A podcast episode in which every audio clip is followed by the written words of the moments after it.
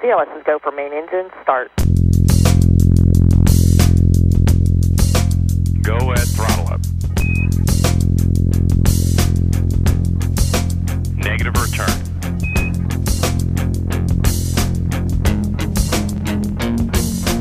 Then we see a nominal MECO. Welcome to space.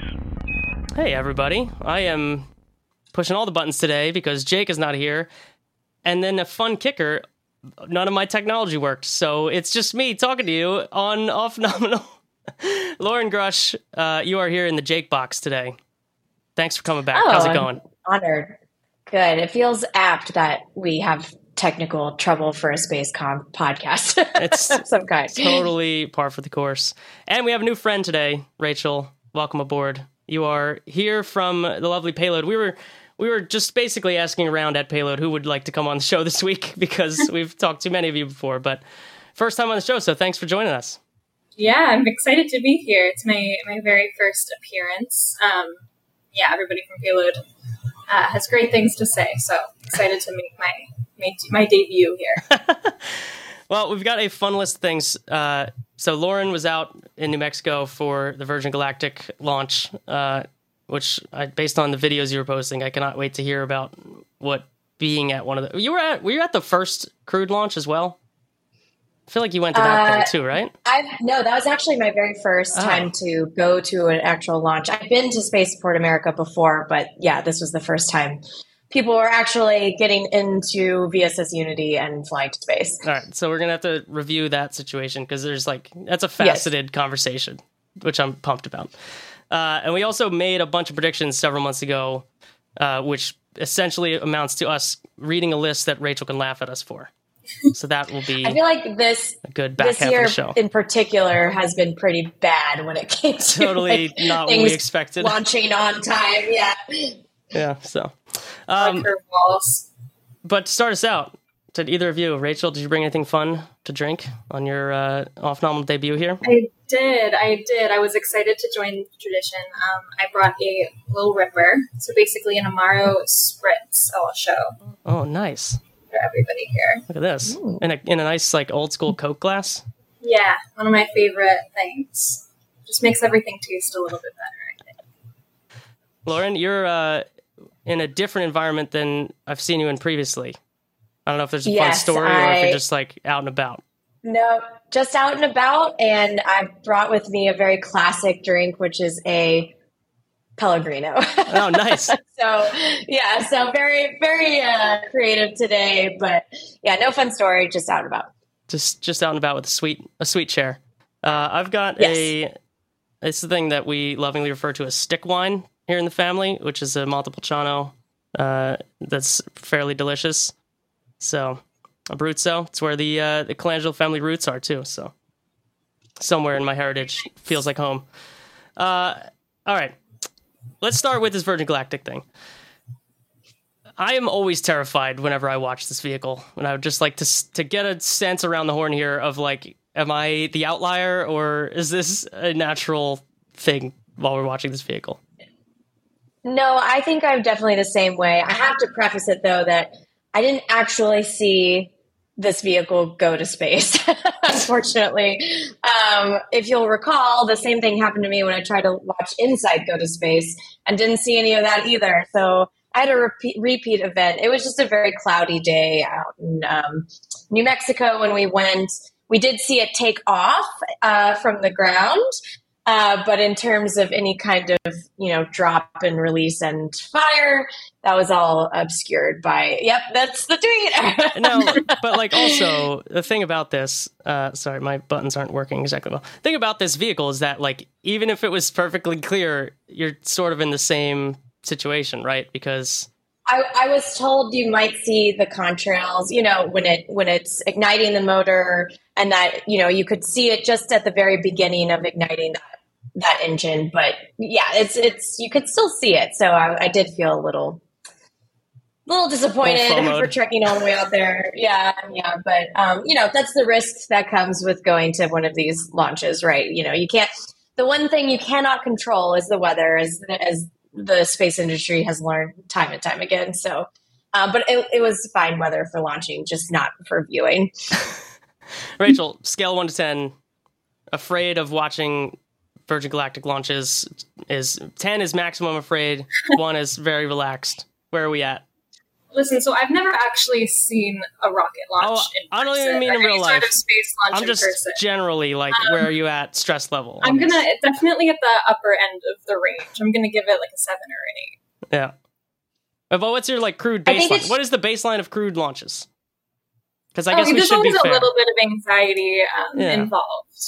Um, I would say very low for something like a Crew Dragon launch. Um, I would put that like down at like a one or a two, but I think in general we're at like maybe a four, five. Yeah. It seems like a good, you know, baseline. Soyuz is pushing it these days. Like they're Yeah. climbing into galactic range. getting up there. Yeah, I guess so. I- I think my issue is just like the lack of vehicle that takes you to space. you know, as a child, I grew up on the space shuttle, which was a, you know, there was just a lot of vehicle there, which I know makes it harder to actually get to space. But, you know, it just kind of gave me comfort that they had like, you know, at least room in the cockpit and, you know, a, a very nice space plane behind them. So, you know, and, and that goes for even Falcon 9 launches too. That one still weirded me out because it was like, oh, that's such a thin rocket taking people to orbit. And so with uh, Virgin Galactic, it's like, oh, that is a very small thing taking people to space. I know that the physics technically works, but it just still, it's still, my brain doesn't allow me to accept it. I like that. That's your holdup is like just the physical size. That's that's Yes. hilarious aspect. Because for me, both of the vehicles you've now classified here are like exactly the same. Like, boy, there's no way out of that thing. Like, that has that has abort modes. But come on, like these Right, these are not right. good abort modes. None of the shuttle abort modes, other than like, oh, we'll make it to a lower orbit, were good abort modes. You know? No, no. I, and I learned all about these shuttle abort modes for my book, um, which were, I loved how just everyone just, com- even the astronauts and the people who were working on it were just like, yeah, we really don't ever want to uh, do those kinds of aborts ever. That sounds like the worst case scenario we could possibly imagine. Yeah, I mean, all right. Listen, they did a good live stream though. I'll give them props on the live stream for Galactic One. Yes. Uh, they definitely showed the people in the cabin more. I'm gonna just do some like competitive analysis here. Blue Origin just lets you listen to everyone yelling, and this I at least got like some charming man floats to back of spaceship, unveils Italian flag. That was great. Like there was some good aspects to that. Uh, now on the ground, you've been to Spaceport America when when you went before. Was there an event of like the unveiling of like that astronaut lounge or whatever? I'm trying to remember the time. Uh, they- we talked to you at some point on the show when you had been out there. It wasn't an event, but they had already unveiled the design of the interior. We went, I think, shortly after. We were actually doing a story on Truth or Consequences, which is the town, the near nearby town, um, and just kind of the promises that had been made about Spaceport America and how they, you know, what the expectations had been when they moved to town, and what the townsfolk actually thought of, you know, launches being imminent. And speaking of, I think we filmed that video in 2019. And I think there's a line in there that said, with commercial operations set for later this year or early 2020 or something like that. So, you know, that prediction didn't necessarily pan out either. But um, yeah, we got to go visit and kind of uh, roam around the area. And also, we stayed in Truth or Consequences at the time. So it was an interesting dichotomy of kind of like, you know, very slow Americana and then also, you know, the futuristic sci fi of Spaceport America. It's a weird. It's a weird spot for sure. Like the no, Yeah. because there's like there's layers to it, right? There's the Virgin Galactic of it all, but there's also the fact that the spaceport has been a like contentious topic within New Mexican politics generally, with how much money has been spent on it, with promises of all these different things, and then like it's almost one of those aspects where people talk about, oh, we need more spaceports, so then it just sounds like like you can use that to say we need a spaceport here too, and even though Right. like there's nothing to do with this one other than this particular use case. So it it's like the sweetest looking airport terminal you've ever seen that has nothing going on in it. Right. And I think one one interesting thing we learned was that they had uh, the town or the county had voted to make some of their tax increase the taxes ever so slightly and that would go towards the building of the spaceport and you know they they had made all these promises one of the things that truth or consequences kind of deals with a lot is like people coming into town saying they're going to save the town right? Because it is a very poor community and i remember everyone brought up this um, oh god it was like a blinds factory that was going to come in and save the town or something like everyone kept bringing that up. And so it was kind of they were saying spaceport america in the same vein.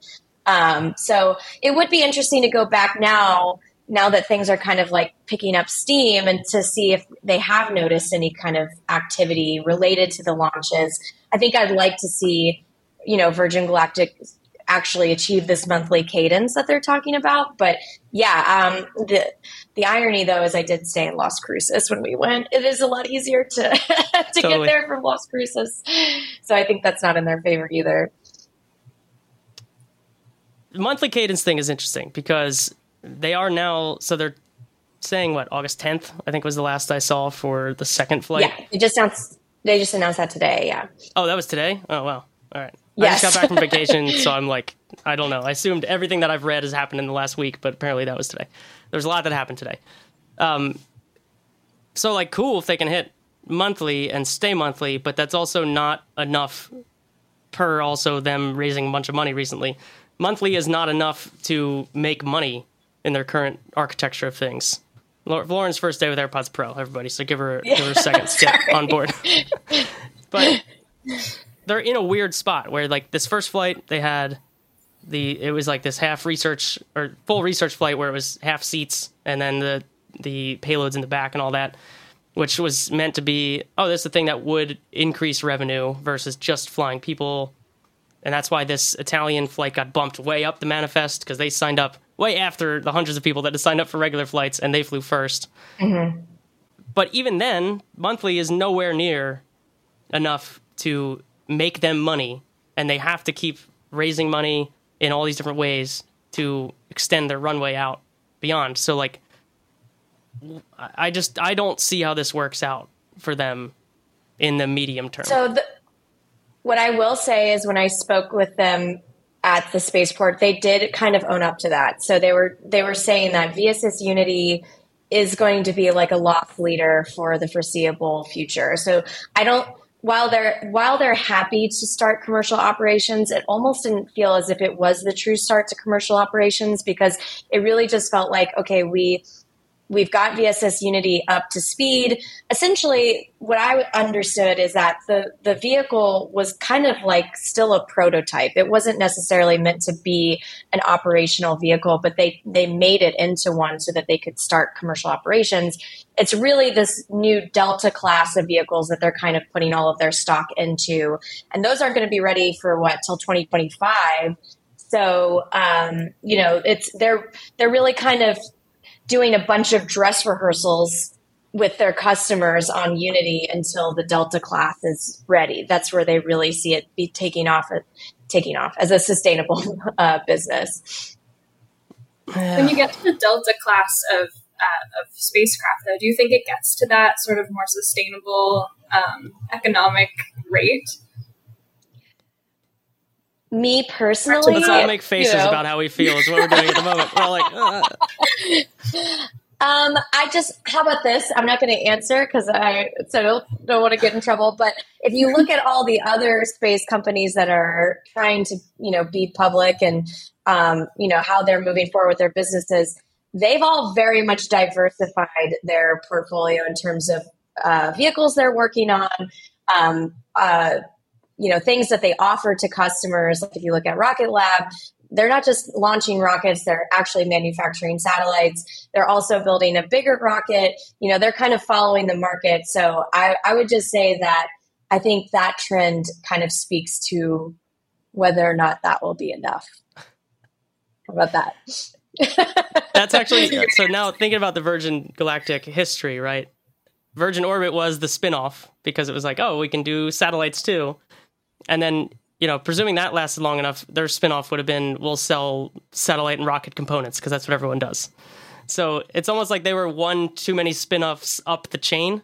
They went from human launch, which is like definitely not so far a a like great capital market to the mm. next the next worst one, which was satellite launch, to then like oh, and then they petered out. So if they were just one spin off ahead of where they were, maybe they would have had the uh, the component market in them. So, but I don't know though. The Astra one's going the other direction. The Astra one's like coming back around. I saw you writing about this recently, Rachael, with them raising more Yeah. money and then uh, undoing the Apollo Fusion situation as much as they can. So, Yeah, yeah, yeah. It's a tough situation I think that they're in right now. Um, and I'm maybe not an expert on this topic, but they are doing this reverse stock split to keep from being delisted on um, the Nasdaq, and so that'll keep them, you know, in the public markets for a little bit longer. It'll also raise about sixty-five million dollars through their um, at the market um, stock sale. Um, at their current cash burn, though, it's only another couple quarters of, of operation for Astra. So it's still, I'm interested to see how they're planning to kind of make that work into the deeper future. In the short term, I think it'll it'll work out for them, maybe, but it's not a huge vote of confidence, you know. no. It, and also, it's just they have so much to do once they start launching that new rocket. Like it's you know, it, it's not as if it's just going to be um, you know they're going to be kind of going you know very frequently out, out the gate. So we'll see. I, you know, some I'm happy to be proven wrong. Yeah, but I mean, they're both in the same situation, right? Like short, shortening runway, working on new rocket. That's not a good mix. There's there are like name a rocket that where the the starting to launch the new rocket went really smoothly. Uh, we're gonna be thinking a while, you know, like that doesn't Yeah, work. yeah. It doesn't go that way. That's not how that works because that's Right. kind of the laws of physics of of launch. So yeah, I'm, I'm just I now okay. I would feel way more pessimistic about Virgin Galactic if Blue Origin was just ripping it right now, uh, but they've yet to really show what their schedule is going to be in the return to flight era for New Shepard. You know, I mean, this is one of the predictions we had was how many crewed flights is Blue Origin going to fly this year. I was way optimistic. yeah. I can dip. I can dip into this sheet already uh, on the topic. that. So, uh, granted, this was when did I when did we do this show? December, January, whatever it was. So, Loren, you're you're looking great right now. You said two crewed flights. Jake said four. I said six. So Ah, I feel like you you're going to be more right. I didn't expect them to be down this long, uh, and and not have really shared any details about what the schedule is going to be from here. and when did we make those predictions? What? This was the was beginning of the year, so Oh wow! episode So eighty nine, proud of myself. I myself. Think. Um, January fifth, twenty twenty three. Yeah. No, I now that I think about it, yeah, it is July, and I am kind of shocked. And then I think the recent guidance, which wasn't even that recent, I think it was like beginning of June, right? They said they were going to be up and running in a couple of weeks or a matter of weeks, and I guess it was the in the cosmic sense. So, you know, we'll see if that actually happens anytime soon. Yeah, now if they were, but if they were, you know, if they didn't have that issue and they were flying, I mean, they were on their way to flying more than once a month on their trajectory of things. Like they were really ramping up They New Shepard cadence. Yeah, absolutely. Like, I was kind of surprised at how quickly they were flying back to back when they did actually have their. In fact, did I even tell you this? I probably said it last time, but I remember at the at the time when that uh, anomaly did occur, we were like, "Oh, it's just a cargo mission. Okay, we'll just keep an eye on it," you know. And then, of course, you know, that bit me in the butt. Yeah, well. Now, to bring this back to where we started this conversation, uh, how scared am I of a New Shepard launch? Zero.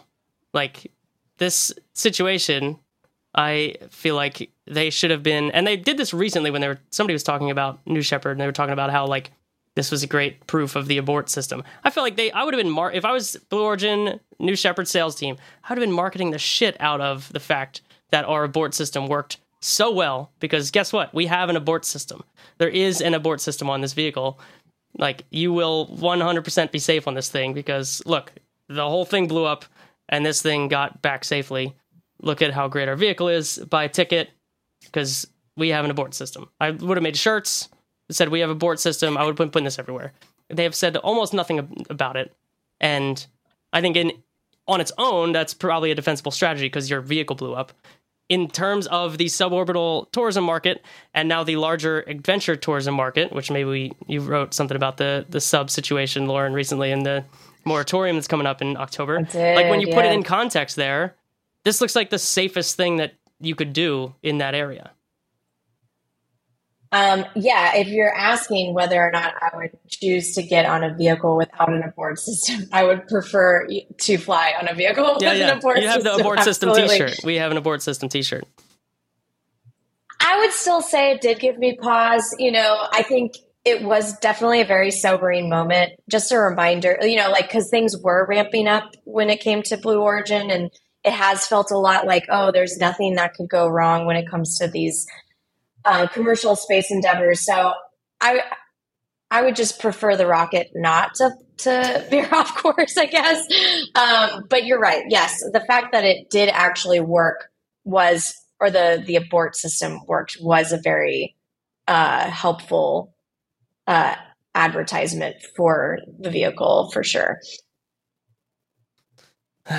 All right. For a Well, non super spacey audience, though, like the kind of people who might be buying tickets to these tourism flights, I still think, you know, Rocket not doing what Rocket should do is still kind of a scary thing to to sign up for for that much money. I don't know. I might. I, I can't prefer to- imagine that's helpful. definitely not not great when you can Google image search the rocket blowing up. Now, Yeah. all right. Like if we're gonna delve into the, uh, we haven't not talked about the Ocean Gate situation on this show at all, and I Oh, really? do feel like it's somewhat interesting because I had learned like you know a week or two ago, a week week or two after the event, that last July there was one of the missions that had Alan Stern, Dylan Taylor, and who else went on that one? Somebody else went on that that I was uh, reading about. I forget. I don't remember. Somebody else. Oh, uh, was it the guy who flew twice on New Shepard? I texted this to Jake at some point when I was like, everybody went down on this thing last summer. Uh, but in that same vein, anyway, like the the crossover here between people going to the bottom of the ocean or the Titanic and spaceflight is very heavy. So if the same people who were buying tickets on New Shepard were like, yeah, let's go on this sub, that clearly everyone coming out of the woodwork to be like, look at all these things that we should have been concerned about. Maybe you're right, Rachael. Like it is just a baseline. Have I seen something bad happen to this vehicle before? And not necessarily a, a deeper analysis of like systems engineering from that. I don't know. I might take that back though, because with the Ocean Gate situation, there wasn't an abort system, right? There wasn't a way, you know, no way out of that tube if something goes wrong. Um, I think it is a more responsible decision, absolutely, to get on um, a New Shepard flight than than to get into that thing. That was terrifying. I was on the edge of my seat for days. Um, as Loren's only was. problem with it was that it wasn't a big enough submarine. That was the main the main So, issue. well, Not enough room for activities. Yeah.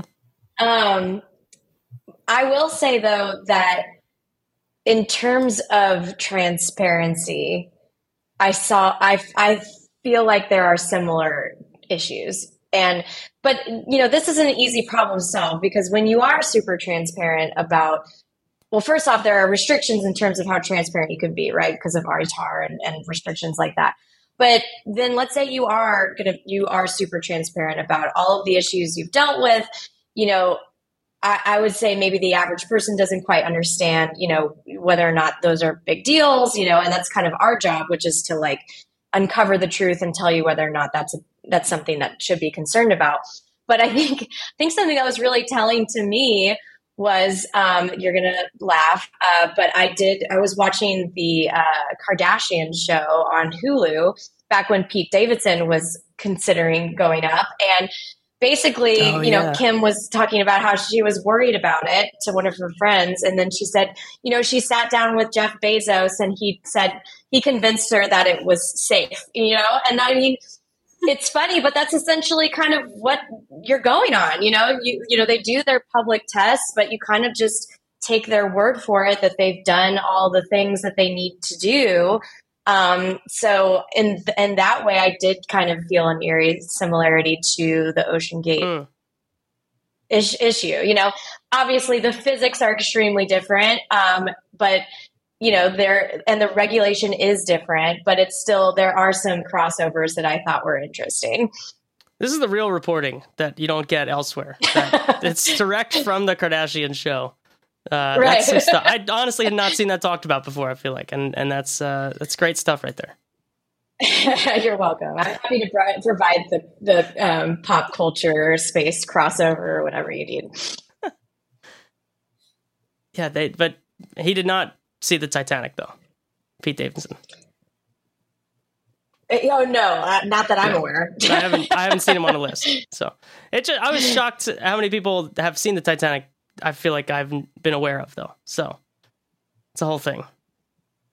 How many people have seen the Titanic? Uh, you know, a couple, but most of them are space nerds. I feel like it's weird.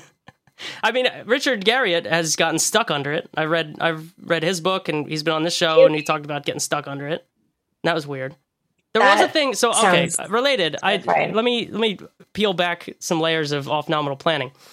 Uh, after we had Richard Garriott on the show a couple years ago, I reached out to try to get Victor Vescovo on the show, who was the guy that founded that company that takes people down to the the bottom of the Mariana Trench, uh, who's also flown on a New Shepard flight and was like friends with the guy who was on Ocean Gate and was like trying to convince him not to go on there. Yada yada. I was trying to get him on the show because I wanted to, ask a question, and this is relevant to your reporting recently, Loren, about like moratoriums expiring and the similarities here.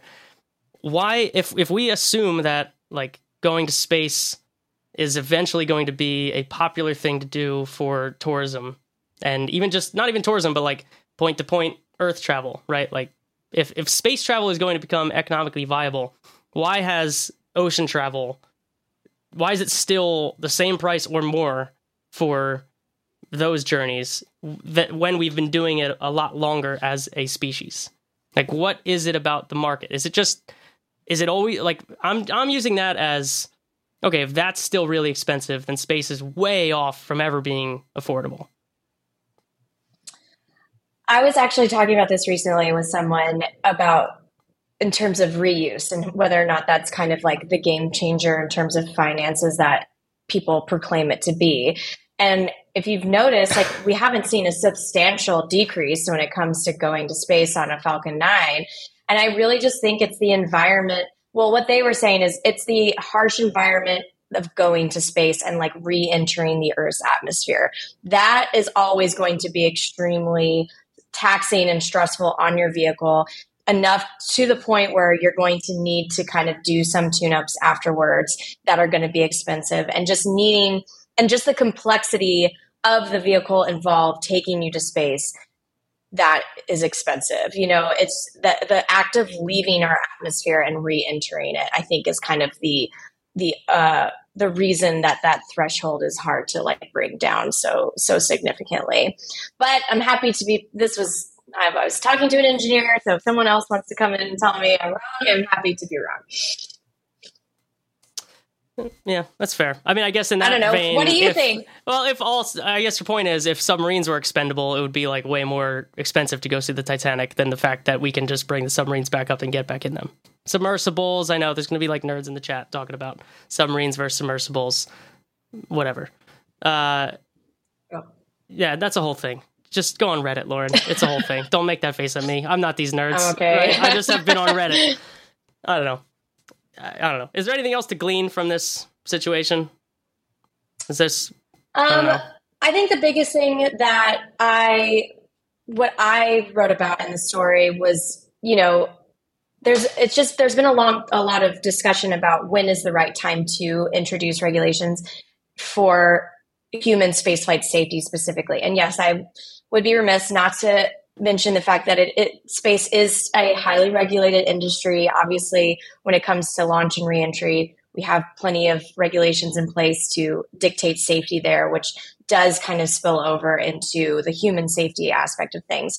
However, you know, they've just been really reluctant to allow safety regulations to come into play because they say they're in this learning period and that, you know, it's still a new industry, which is kind of laughable at this point, especially after the last decade that we've had, you know, to say that it's it's an emergent emerging industry. Um, but I think the the best, the big case for coming up with something was when I spoke with George Nield, and he was saying, "Look, we could easily have something like this happen in space. You know, not obviously you're not going to get lost like the OceanGate sub will, but there could be a very high profile disaster. I mean, can you imagine if one of Branson's flight, the Branson flight, or if the Bezos flight had ended, you know, tragically?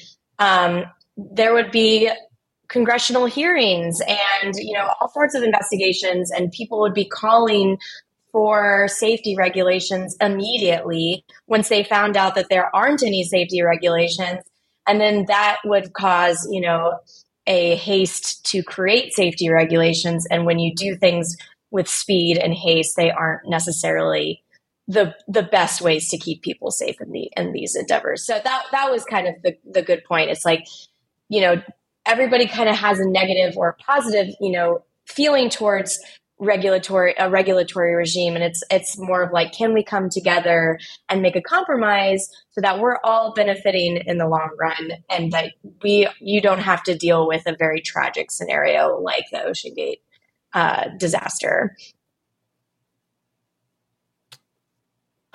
I struggle with this one honestly. Like Really? I'd love to hear your yeah, thoughts. Yeah, I just I, I don't even struggle that like I I feel strongly one way or the other, but I have in all the discussions of this thing, the moratorium ending and then trying to implement regulations, I feel like I haven't heard anyone really give me examples of like what what would these regulations be shaped like in, in terms of specificity, right? Like should have an abort system. Is that is that as specific as we're getting, or is it like much more specific regulations than that, right? And then if that's true, if it's must have an abort system, is is what is the definition of an abort system?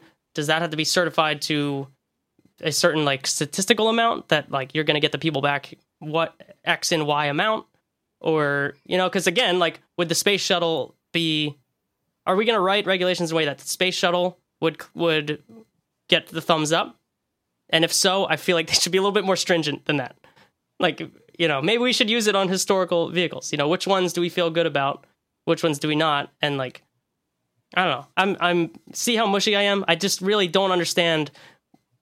I'm not anti the regulations coming into effect, but I am just like, can somebody give me some examples of what these would be so I can understand what effect that would have on on the vehicle developers themselves?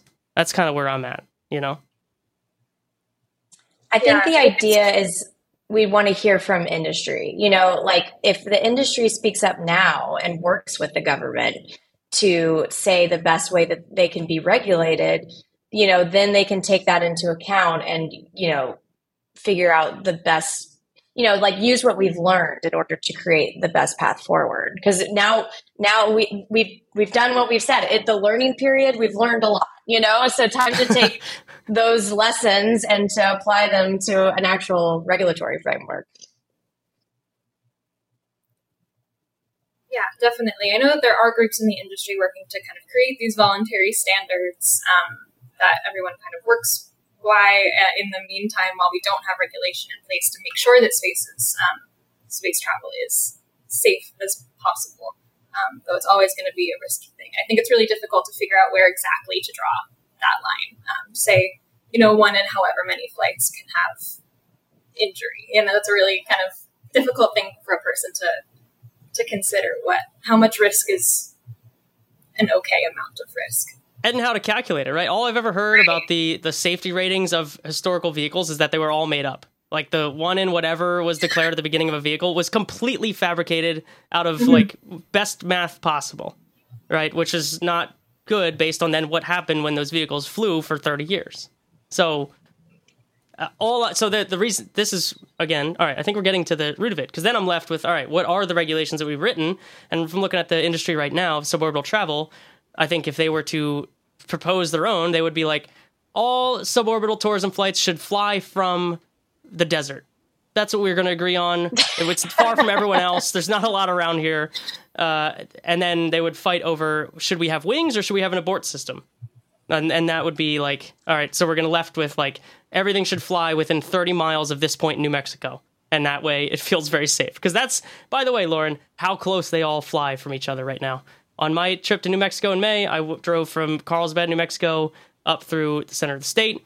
I was like 15 miles from the Blue Origin site, and then drove past the Virgin Galactic site, and I was like, wow. All of this stuff happens in the same spot on Earth. This is not very far away from each other, Yeah. and it's very interesting that that's the case.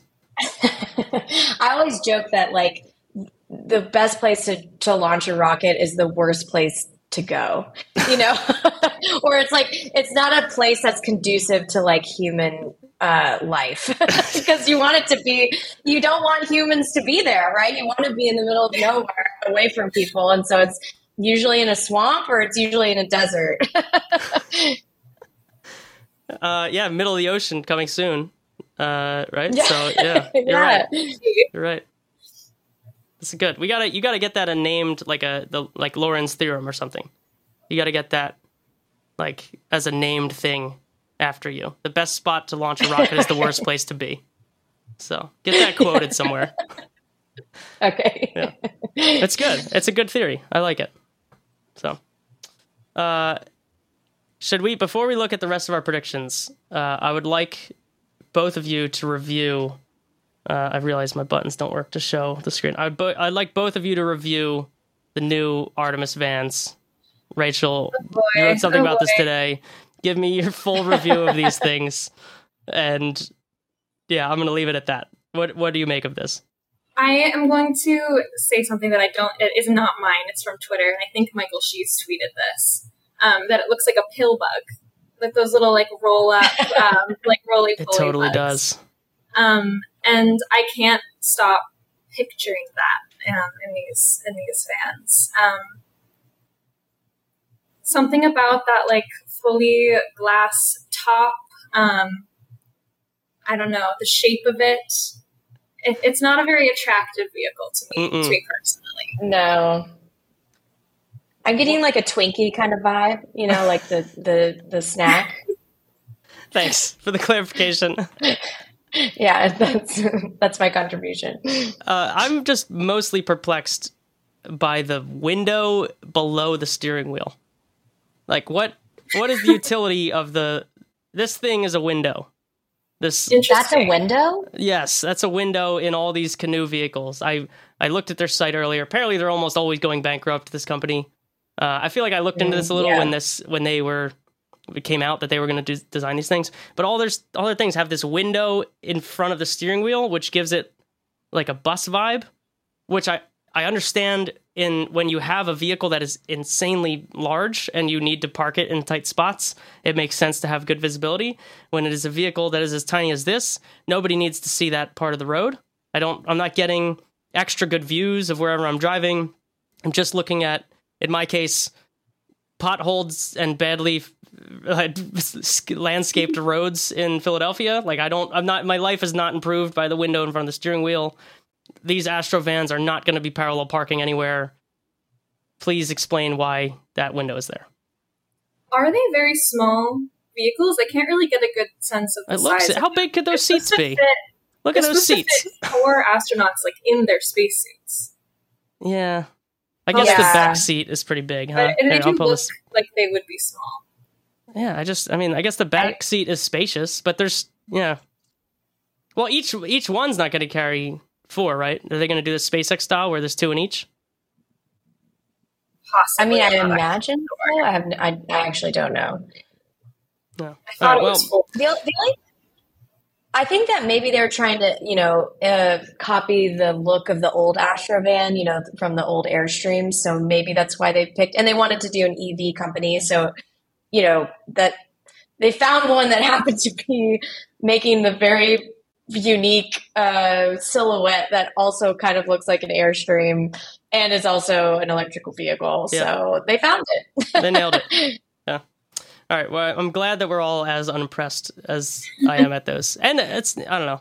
There's a nostalgia for the Astrovans um, that I do not feel is warranted. This is maybe my space hot take of the week, but like, Oh, yeah. t- give it away. Yeah, let me try this one on for size.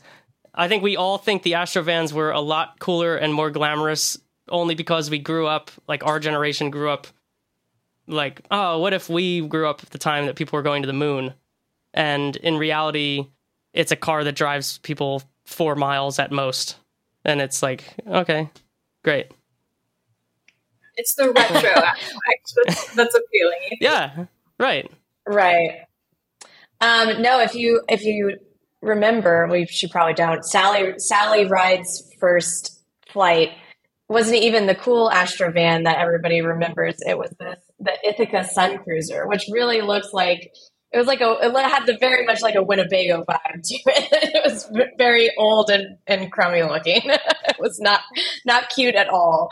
Uh, hold on a second. you- I gotta yeah. I gotta find this because number one, the best way to plug your book of all time is obscure facts like this, Loren. By the way, so well, I remember because I had to look up the make and the model. I was like, "What car is this?" how, you, Um, how did you even find this? There's like no results for Sally Ride Ithaca Sun Uh, Cruiser. It was so. It was uh, STS seven. See. I guess like huh. Oh, a Tasca Sun Cruiser. Sorry. I, wow, I already messed it up. editor take note. Uh, I feel like this is in the. Is this the background of it? Is this is this it in the background? What's going on here? Was that the thing? No. What is that? Are any of these? Um, Give me. no, I'm I don't looking know. at the No, walkout that- pictures that was because they gotta um, get into it. You know. You're gonna have to find like a video of them getting into the car. All right.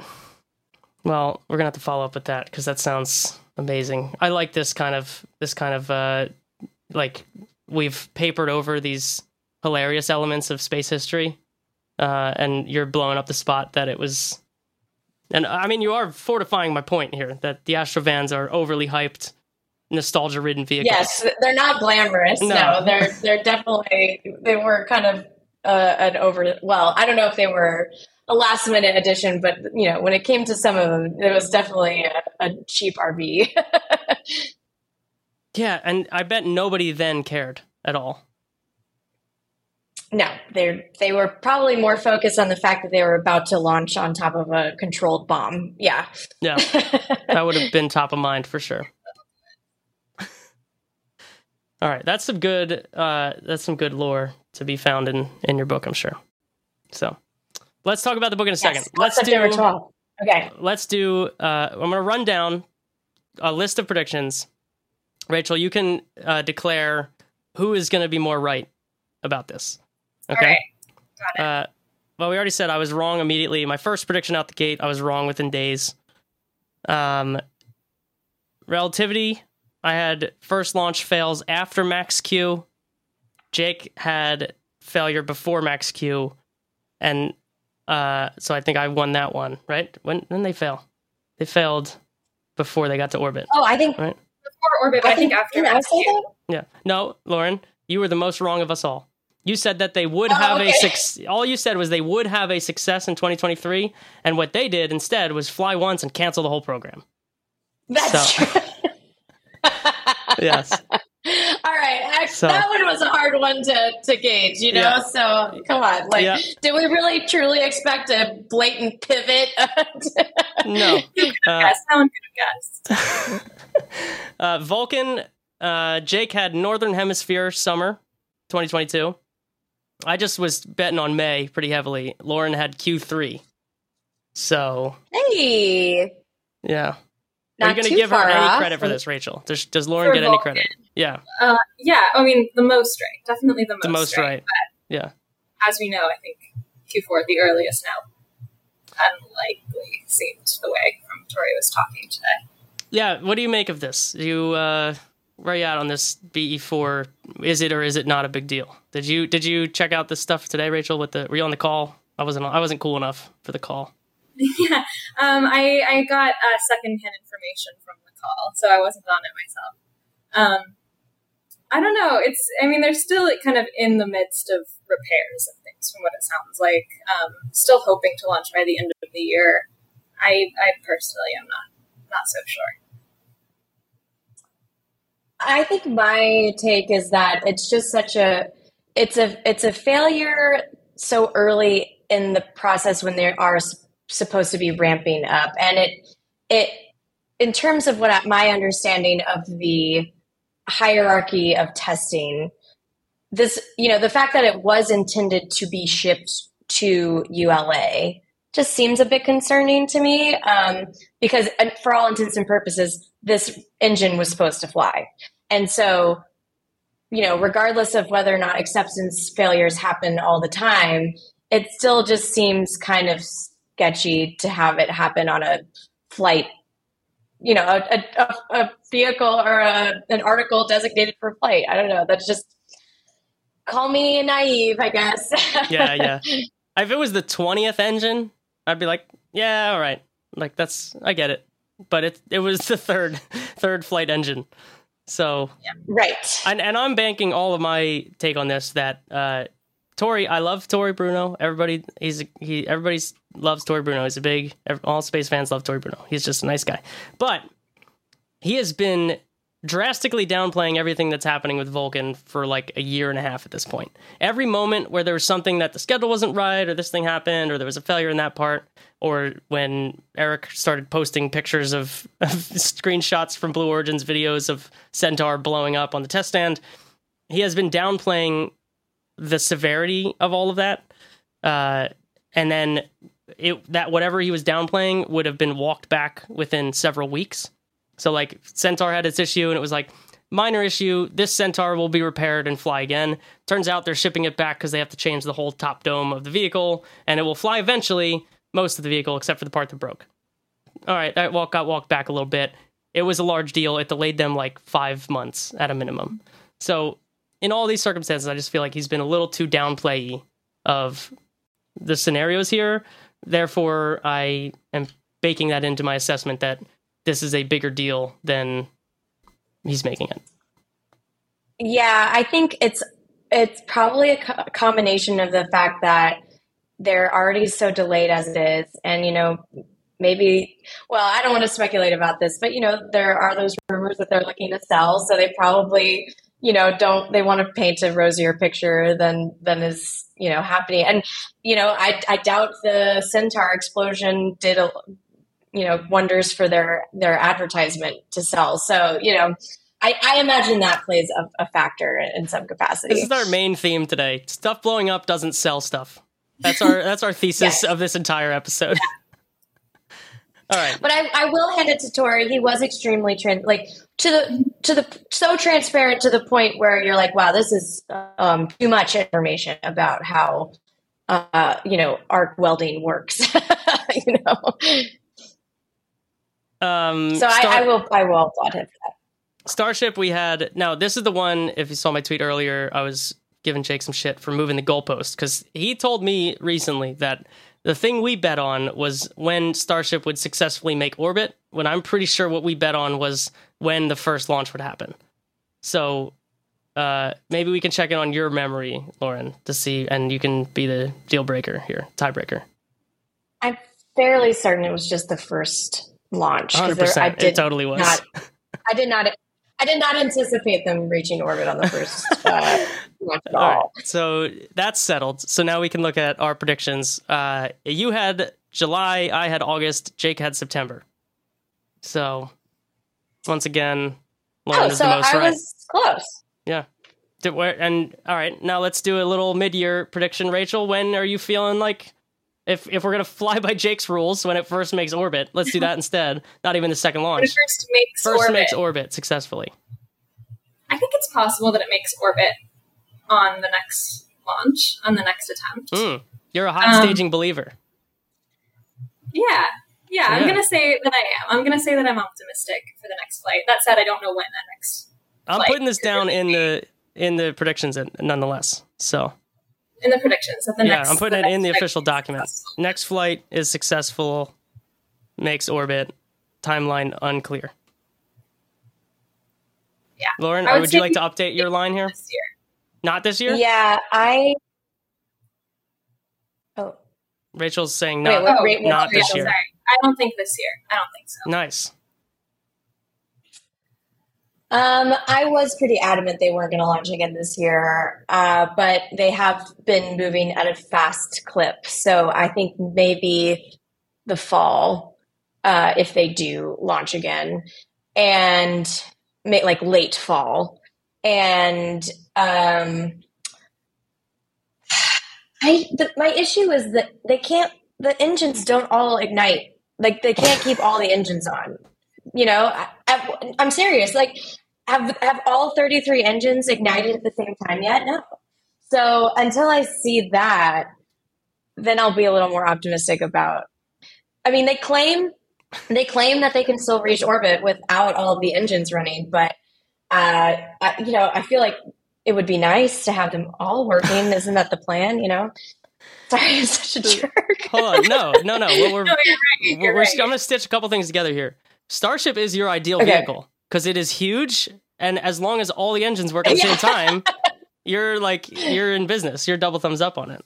Yeah. Yeah. yeah, absolutely. But until the all Um, engines ignite, uh, hold on a second though. Both of you are kind of just like skipping over the hot staging situation. Isn't this going to go chaotically Right. wrong? Like the first time, Um, it'll work eventually, but the first time isn't the first time going to be absolutely chaotic?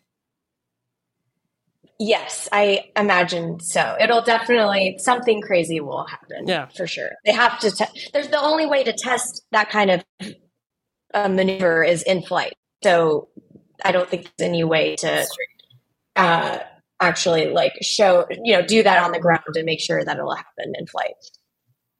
Yeah, I'm pretty pumped. Pretty pumped about that. I my vibe Yeah, was much like yours. I was feeling October, uh, for almost no factual reason. Just felt felt right to me. So, you know, I'm putting that. I'm updating it. Uh, I'll go with no. I'm going to go with November because I have a very extensive trip planned to Scotland. Nice. All right. I mean, we always we do always bet on Loren's vacations on this episode on this show, so that's definitely canon for this. Uh, cruising through the rest of the list, um, we had a couple things. Nobody thought Ariane Six was happening. Nobody thought New Glenn was happening. We were all we're all right. Congratulations. Uh, we talked about the two crewed flights. Uh, we were all very optimistic about CLPS. We thought Peregrine and Intuitive Machines would all fly. We all agreed Intuitive Machines 1 and Peregrine would fly this year. Are, are we even going to be half right? I mean, about Vulcan, right? Actu- so if we don't think Vulcan flies this year, then that's Peregrine's Peregrine. out. So how about uh, where are you at on Intuitive Machines? Are you, are you putting a, are you putting Well, a line in this, Rachael? Are you getting in this? Intuitive Machines, IM-1. What's the plan right now? I'm not sure I, I even remember Soon? what the. I think it's like soon, is- like early fall or something, or late Okay. summer. Yeah. I think Huh. it's Q3 at the I'll give it moment, uh, but they keep changing it. All right. She's an IM-1 believer, Loren. I'll say I just want to say that while while we were talking, they did send out a, a an update that they successfully conducted a complete spacecraft test run of the Nova C lunar lander. So Wow, breaking news. factor that into the analysis. Yeah. Wow. All right. Well, there we go.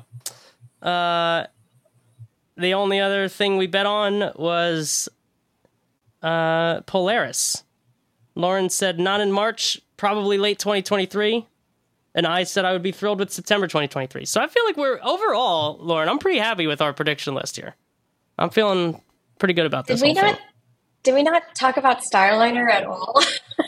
Uh, we did not even one bit talk about Starliner. We did bet on Artemis 2 crew uh, announcements. So you thought Kate Rubins would be on board. You missed out on that one. Mm. Jake bet Jeremy Hansen, whatever. Whoop the whoop the frickin' do. Like he bet one of the two Canadians that were going to be on it. Uh, I picked Randy Bresnik and Reed Wiseman. So, yeah, womp. Did it even say Victor Glover? No. I think I was think I was expecting him to be on Artemis three. I Yeah. think is why I was I didn't put him on there. No, It is Reed Wiseman, though, isn't it? is that true? Is that is that who I is think on so. there? Maybe I'm wrong. I forget. Maybe. Uh, wow, I should know this. We all forget at this think point. It's been a while. yes. Yeah. It's been so long. Uh, yeah, he And was on there. that's a few months. Now, Oh, he okay. Oh, this is. I'm going to move the goalpost to this one because Yes. I wrote Yeah. him. I wrote him down in this prediction document, but I don't know if I said him on the show. I think I just picked one name, which was Randy Bresnik. But it's verifiably in this document, and you can check the edit dates. So if Jake wants to say we were betting on Orbital Starship, I'm going to at least say I get credit for Reed Wiseman being on this list. So A hundred percent. yeah, Yeah, I think so. yeah. All right, so not not bad. We did all right. We're we're feeling good What looking in the second half. Well, should we add a Starliner prediction? Because man, that one is really up for grabs. I I literally don't even know what I would bet on Starliner. What are we even betting? Like that it will fly next year? What are we betting? I was I was gonna say like it has to fly next year, or I I how are they gonna keep going? Or you else. know, because it'd been. Well, I mean, you're building this for the International Space Station. We're coming up on the end of the International Space Station. Like the thing needs to start flying, or else why do we have it? You know, so it's got to fly next year, or maybe 2025, and then otherwise, I don't know. I can't foresee it moving forward. Yeah i mean, Boeing's come out and said they're not dropping this program, right? They're kind of sinking money into it still. Um, They sort of but I agree, it- half-assedly it doesn't said it. make much They like they like for a second were like, "Well, we're thinking about it." Uh, we didn't mean that. What we meant was You're what we meant was we're lobbying heavily for the ISS to be extended beyond 20, 2030 so we can keep flying Starliner. Oh right, Yeah. yeah, yeah of course. That's the 4D chess, right? Is that's, that ISS goes to like 34 and then Starliner flies like 20, 28, 9, 30, 31, 32. I was gonna say it like flies like 33. like the last six years and they bumped they- it out. yeah. Yeah. and then they close it down. Yeah. Yeah, that's what I'm thinking. I'd actually bet that before uh, most things. I feel like at this point, it's hard to bet anything but that. Yeah. All right. Well, uh, I feel like this has been enlightening. I worked through why I'm a little bit weird about these uh, FAA situations, and uh, we at least assessed the fact that you shouldn't blow stuff up that you're also trying to sell. So I do feel like we made some progress overall. So I'm feeling good about that. But Many many quotable moments. Rachael, uh, if people are not familiar with your work, what should they do to uh, check you out? Yeah, absolutely. So I write a daily newsletter uh, called Payload. You can check us out, payloadspace.com, and subscribe to the daily newsletter, as well as two weekly newsletters on policy written by my editor, Jacqueline, and um, Parallax written by Juan um, about space science.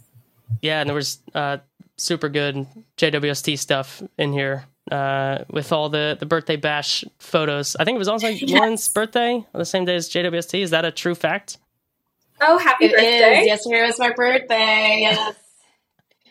So that's So a fun forever gonna be thing to overshadowed I was going to say, space. congrats, congrats on having to work every day on your Yeah. birthday for the next ten years at a minimum. um, Loren, the book. We need to hear about the book. What's the situation on the book? Where are we Uh, the book is coming out September 12th. Uh, you can pre-order it. I believe, yes, there, uh, there's my website. Feel free to pre-order it there, or I think I put a link up on Twitter. Um, so yes, please, you know how those pre-orders work. They really help an author out. So gonna plug that and I hope you all will bear with me for the next couple of months when I am pretty shameless about it. no, the pre-orders. I say this every time somebody's on the show with a book. The pre-orders are a legit thing because I'm pretty sure it still works this way on at least Amazon, which is all the pre-orders get counted on launch day, which shoots you way They up the chart. So it's awesome. Yes. Yeah. What I've So, also heard though um, is you're doing a full careful. book tour in the Sally Ride Astro van, yes. and if not, why not? no. Um, you know what? I think that's a great idea, and we should definitely go find one of those and make it happen. Um, but no, for real, we are doing a book tour. We haven't solidified the dates yet, but once I do have those dates, I'll definitely make them known. So if you are in a certain state, uh, I will be going to. Hopefully, I would, I would love to see everyone and, and meet people and talk about space and and uh, these amazing women. So I'll definitely keep everyone posted, but we're still massaging that for now. Is there at least going to be a Northeast date somewhere in there? Uh, yes. Uh, probably New York. Yeah, it's close we'll enough. see. Um, but we're we're kind of targeting, you know, uh, space related states. So Florida, Texas, California, and then um, I believe Seattle is also on the list. So uh, stay tuned for that. Awesome. Well, that's all we got. Next week, Jake's back next week. Uh, it's July 20th, which means we'll talk about the most notable space event to happen on July 20th, which is Jeff Bezos' space flight, obviously. uh, critically important space event on July 20th. Uh, I, don't have, I literally don't know what Jake and I are going to talk about, but he's coming back. So it should be fun. Uh, but otherwise, thank you both for hanging out, for putting up with uh, our antics here, and we will talk to you soon. One, two, three, four, five, See five, four, everybody. three, two, one. End of test. Bye.